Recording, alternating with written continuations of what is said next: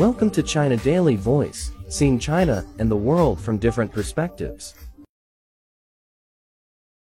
Nearly ninety percent of foreign companies expect their profits to remain stable or increase in China over the next five years, with the large number of them identifying technological innovation as the primary growth opportunity in the Chinese market. According to a survey released by China's top foreign trade and investment promotion agency on Tuesday, the study, conducted by the China Council for the Promotion of International Trade and involving seven hundred foreign companies, found that over eighty percent of respondents were satisfied with China's business environment in the third quarter of twenty twenty-three, and about eighty percent anticipate that their profits will remain stable or improve in twenty twenty-three.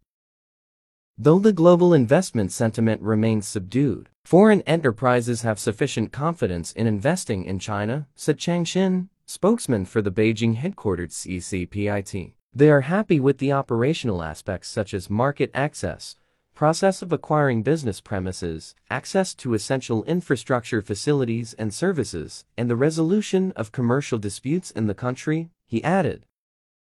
Regarding development opportunities, foreign firms have consistently believed that technological innovations are the most significant growth opportunities in the Chinese market for three consecutive quarters, he said, noting that about half of them have expressed an interest in increasing investment in China's Western region. China's peaceful and huge market, as well as its latest move to implement measures to broaden market access for global investors in several key areas, including the relaxation of restrictions on foreign investment in listed companies, will offer multinational corporations more growth opportunities, said Chang Shuzi, a professor of economics at the Academy of Macroeconomic Research in Beijing.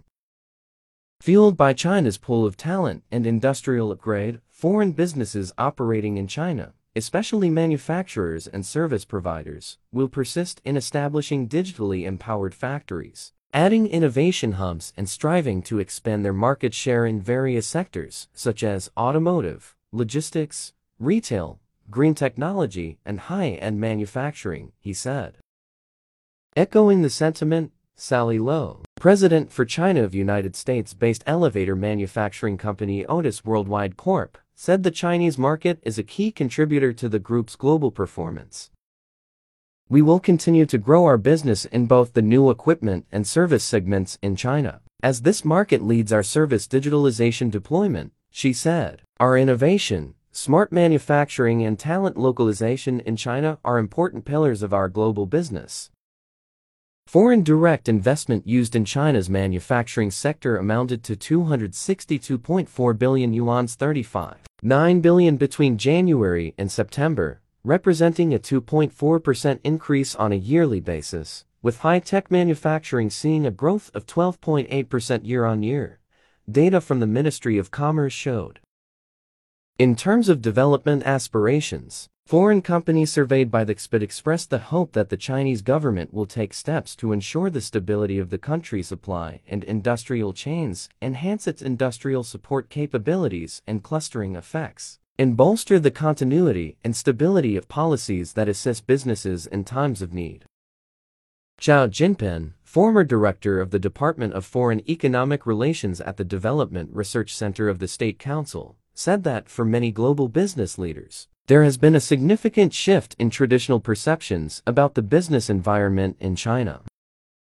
They no longer simply expect the government to provide good services. Rather, they now seek government support to facilitate their innovation activities and gain access to sectors previously restricted to them, he said.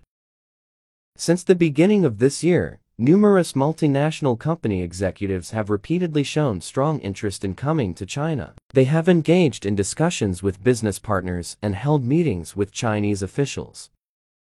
For example, Commerce Minister Wang Wentao met with Tim Cook, C E O of U S tech giant Apple Incorporated, and Severin Schwan, board chairman of Swiss healthcare company Roche Holding A G in Beijing in mid-October, encouraging multinational companies to share the benefits of the Chinese market and achieve mutual development. That's all for today. For more news and analysis, buy the paper. Until next time.